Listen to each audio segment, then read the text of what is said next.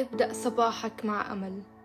ولنا في الخيال حياة، الخيال اللي براسك ما حدا بيقدر يتخيله غيرك، لأنه إلك نتيجة قدراتك وأفكارك، ونتيجة للحياة اللي أنت بدك تعيشها. ما تحكي خيالك لحدا ولا أحلامك، رح يستهزئ فيه لأنهن مش قد هيك خيال. تذكر ولا أي إشي بخطر ببالك صدفة، هو رسالة ولمحة لإلك ولطريقك ومسارك بالحياة. ولنا في الخيال حياة،